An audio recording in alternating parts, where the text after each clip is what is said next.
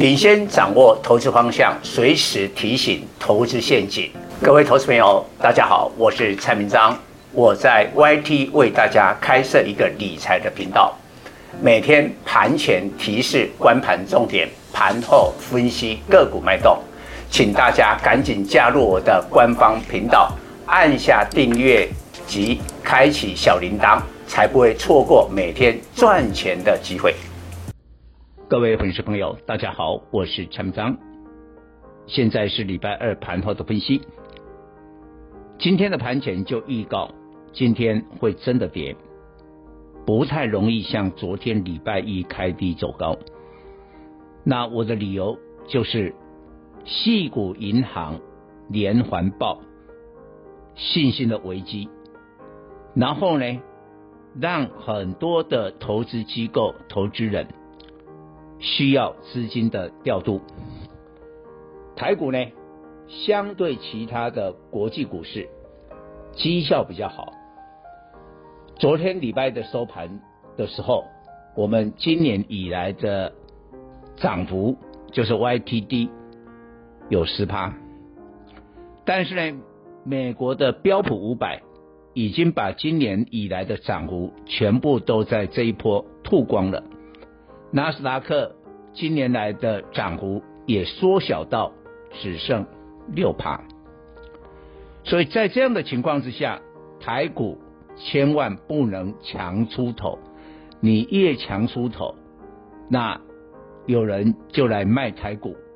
从台股内来提款，来弥补其他股市的损失，所以今天亚洲股市通通都被提款，包括了南韩。香港、日本跌幅都超过两趴，所以说今天台股收盘是大跌两百点，就像蔡总讲的，今天是真的跌了，收在一五三六零。其实严格来讲，台股还是相对的强劲，因为我们今天的跌幅是一点三趴，就南韩这一些都是跌了两趴多啊。但是呢，为什么今天跌了两百点？因为外资卖超两百八十亿，昨天礼拜一的时候呢，开低走高，它是买超的，它是买了四十几亿，那今天外资就翻点，为什么翻点？就是提款啊，就是信心危机啊，所以大盘的部分，我认为台股是要补跌的，但你会问补跌到哪个地方？我自己心目中呢，要回测去年十二月的一个高点一五一五二点，距离今天收盘只有两百点左右。那技术分析常常讲哈，过去的压力要变成现在的支撑。从去年的十二月份以后，那今年的一二月，哇，台股是一路的涨，涨了从那个去年。十月的低点一二六二九，大概涨了三千点，中途没有一个比较明显的整理，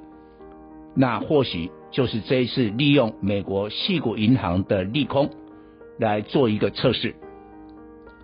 所以短线台股是会补跌的，特别注意，太高价的、本益比太高的、殖利率低的，统统补跌。今天其实哈，联电的殖利率是高的，但是因为短线呢、啊、不太跌，今天就有补跌喽啊，跌三趴。三四四三的创意今天也补跌了，跌了六趴。那更不用讲啊，今天跌的最重的，我认为是金控股，因为现在十五家的金控只有两家宣布了股息，那国票金还不发股利。啊，他过去十三年都发股利，你看今天股价重挫七趴。那玉山金的话，股利也很少，只剩下股息在零点二元。所以金控股的话，恐怕是这一波低值利率或者不发股息的一个指标。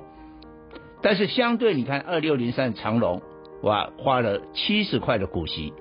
值利率四十一趴。今天万海跌停，因为万海只花五块的股息嘛，怎么跟长荣比？这个差太多了，所以万海跌停，长荣翻红，长荣翻红。